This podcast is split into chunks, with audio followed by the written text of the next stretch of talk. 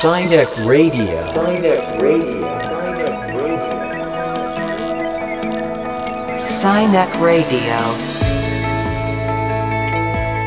こんにちは京都芸術大学客員教授谷崎テトラですこんにちはヒューマンルネッサンス研究所の中間真一ですこの番組サイニックレディオは科学と技術と社会がお互いに関係しながらスパイラルに進化していく未来シナリオを共に考える番組です今月のゲストは、えー、特定非営利法人ミラつく代表理事の西村優也さんです。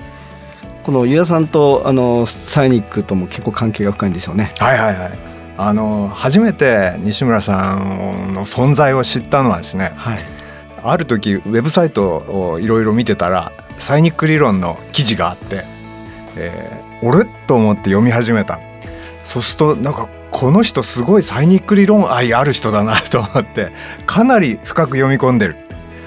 こういう人がいたのかすげえなっていうのがまあ注目の始まりで。あの本当にサイニック理論よく理解して、えー、本当に原点の原点、うん、思想のところっていうか思いのところまで分かってる人じゃないかなと思って今日はあの楽しみにしてました。はい。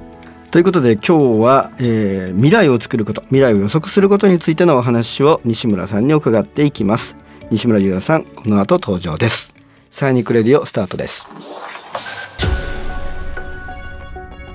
SINIC RADIO SINIC RADIO SINIC RADIO SINIC RADIO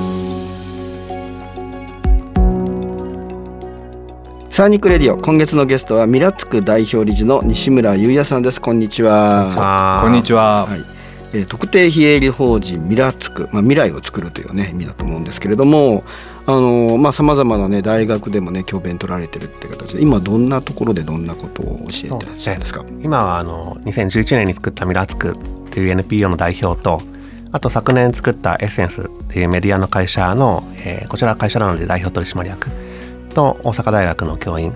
をしています。で、今年から大阪大学の博士課程にもいるので、あの学生として、えー、人類学の勉強をしています。よろしくお願いいたします。はい、よろしくお願いします。ます。まあ西村さん、僕あの結構実は古くからで、だからなのでちょっと釉薬君と呼ばれていただこうかなと思ってるんですが、あの去年もね京都の京都スティームなどをね一緒にさせていただいたりはしたんですが。あのオモロンさんとかヒューマンルネッサンス研究所とも結構深い関わりがあるっていうことでそうですよね。我々ヒューマンルネサンス研究所はオムロンの中の未来社会を研究するっていうそういう立場なわけですからえ未来を作ろうという西村さんの活動っていうのは非常に親和性のある話で。でさらにあのちょっと冒頭で言ったんですけれども西村さんサイニック理論を愛してくれてるので社会と技術と科学が回っていきながら、えー、発展していく社会未来論っていうそこのところを中心にいろいろとオムロの中でもお世話になってます。最近もねあの人と機械の関係ってこれからどうなっていくのかなっていうようなあたり。西村さんってどんどんどんどん境界を乗り越えて 境目を乗り越えていって非常に面白い話ができる人なのでまあ、そういう面からもあの本当に未来を考える時に西村さんにお世話になってるってことはこれまでも多々あるそんな感じです。はいあのサイニック理論この番組でも何度もお伝えしてますけど1970年にねあの生まれたあの、まあ、未来予測理論ってことなんですけどもなんか聞いた話だとそれがそろそろアップデートするようなねあのことをゆうやさんと一緒にされてるというふうに聞いたんです。どんな形なんですか？おっしゃる通りやっぱりサイニック理論、えー、ここに来てかなり注目度が上がってるんですよね。あの、うん、びっくりするほど上がってます。で一方であの注目度上がっててみんなこれあこれだよなって言いながらも、僕ら内側から見ていくとやっぱり50年以上前に作った理論で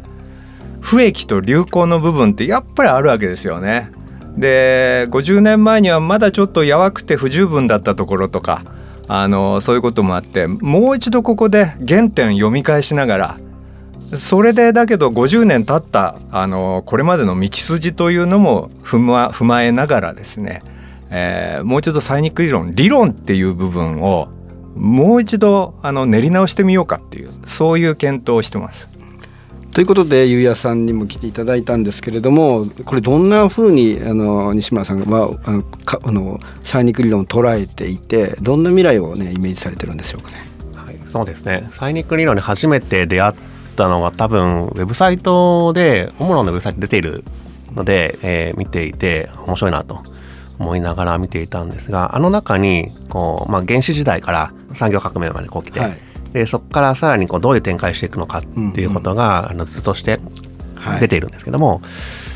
まあ、その中にこう機械化社会自動化社会っていう少しまあ、今とはまあ前のもう少し古い話があるんですね。でその自動化社会のところをこう見ながらいやでもオムロンってなんかいろいろ自動化してるよなとはい。思ってあの、まあ、じゃあちょっと調べてみようと。調べてみよう。とその時は調べた。今は実はウェブサイトに全部載ってることにしてるんですけども その時知らなくて、はい。あの調べたんですね。そしたらあのオムロンってこういろんなものを自動化していると。で例えばこう駅員さんが切符切るみたいなことをまあ自動化すると改札機になるじゃないですか。でまあ改札機作ってるとか、あの警察官が旗持ってビビってこう交通整理する、あのまあ、これを自動化すると信号機になるみたいな。のであの信号機作ってたりあと銀行員がお札数えるみたいなことをやるじゃないですか。これ自動化すると ATM みたいな形で本当にこういろんなものを日本初で作ってるなと。でまあ知りたかったのはなんでこんなにいろんな分野例えば交通整理をやってるけれども、銀行みたいなお金の話とかやってるわけです。全然違うじゃないですか、はい。こういうのがなんでできるんだろうなとはい。思って、まあ、調べていくとやっぱりこう自動化とあと人がやらなくてもいいことを、まあ、いかに機械にやってもらうか。これをまあ掛け合わせていくと、まあ、いろんなこう発想が出てくる中で、まあ、多分たまたま生き残ったのが、はい。えーそういったものだと思うんですけど、まあ、そんな形であのちょっと興味を持ってあの調べ始めた実はなんかすごい会社なんだなということを知ったのがまあきっかけ。はい、あ1970年時代にやっぱりこのオートメーションっていうねことが出てきて、まあ、いろんなものが自動化していくよねっていうようなこととか、まあ、それから人と人間の関係性っていうのがサイバネティックスみたいな形で言われ始めた、まあ、そこから生まれてきて、まあ、自動化社会というものから、まあ、今の情報化社会というねことを経てえーそこから最適化社会というのに今なっているところが今だという形なんですがこれあのこの後サイニック理論っていうのは、まあ、自立社会そして自然社会というふうに展開していくっていう流れになってるんですけどこの辺りあのゆうやさんはどのように見てますか？あのさっき仲間さんが50年経ってっていう話をされていたんですけどやっぱりこの50年僕たちはこう、まあ、一緒にこう歩んできたわけですよね、はい。社会全体として。で社会全体として歩んできた結果、実際にやっぱりこう最適化社会に入り始めている。と、はい。そうすいろんなものが今実際生まれていて、うん。であのまあ昔はなかったようなものがたくさんあるわけですね。例えばそのインターネットみたいなのは50年前なかった、で今実際にあってしかもみんな使っていて、はい。で使い方も増えていってはい。で残ってるものもあれば残ってないものもあるみたいな状態になっている、まあ、なんかこう自然に淘汰されていたり、はい。発展していったりしているでそうすると前はこういう時代が来るんじゃないかっていう、その先を見通すような考えだったのが今実際にこうなってるっていうことが分かるとちょっと濃淡が見えるじゃないですか、あ実際こうなるんだみたいな。でそうすると解像度が少し上がる。まあなんか Google マップのなんかこう解像度がちょっと上がるみたいな感じで昔はこう地球儀を眺めてるみたいな感覚だったのがぐーっと入っていって、はい。あ実はここに店ができるんだとか、うん。ここに道があるんだみたいなのが見えてきたと。はい。でここまで見えてくるとじゃあ次にどういう橋がかかっていくのかを、まあ、一つ考え、まあ、解像度上げて考えるってもあるんですけど、解像度上げている人たちと一緒に考えれば、どういう橋を架けていけばいいかっていうのが、まあ、見えていくんじゃないかというので、まあ、昔はだからまだ取り組んでる人はいなかった。でも今実際に最適化社会に向けて取り組んでる人たちがいると。でこの人たちと協力をするとその人たちはまあやってる人たちなので。でそれがどういう発展をしていくのかっていうことを考えれますしどういう観点でそこにこう入っていってるのかも考えれますし、まあ、まだできてないんだけれども本当はこうなるといいよねみたいなことも考えれるので最適化から自立社会に向けてどんな橋を架けていけるのかっていうのを今だったら考えれるんじゃないか、まあそんな考え方でいろんな有識者のご協力を得ながらあの検討していくというようなことをやっていました。兆しが出てきてるんですよね。その兆しっていうところが非常に大事だなと兆しを見つけることも大事だし兆しを育てることも大事だしそこのところが今あのサイニック理論に求められているっていうかサイニック理論からの、お実践っていうところに求められてるところかなと思いますよね。感覚としてはやっぱりサイニックってこうコンパスみたいなものだと思って、そうそう。あっちに行けばいいみたいな。どんな兆しが今あの見えてきてるんですか？自立社会に対しての。例えばその今こう働いてる人たちの働き方がすごく変わってるじゃないですか。で変わっていく中で昔だったら同じような人たちになるべく同じ役割を振ってできちっとそこが合っているのですごく効率がいいと。でみんなで役割分担して何かこう新しいものを作る、まあ、そういう働き方があったと思うんですけど今はそうじゃなくてそれぞれの人たちがまあいろいろ動いていると。いろいろ考えているしいろんな得意技もあるし、まあ、苦手な部分もあると。いろいろ動いていてでその人たちと一緒にやると一体何が生まれてくるんだろうというもう少しこうボトムアップで仕事を作っていくとかプロジェクトを起こしていくみたいなことが起こってきていると。でそういう例えば働き方っていうのもなんかこう一個のこれがすごくあのいいよねって効率的な考え方からあのなんていうのかな。最適っていうとなんか効率がちょっと最適っぽい感じもするかもしれないんですけど、最適ってむしろなんかもっと自然な感じ、ん。なんか無駄がないというかみんながそう動きたいっていうんだったらそれを活かせるようなうん。状態が最適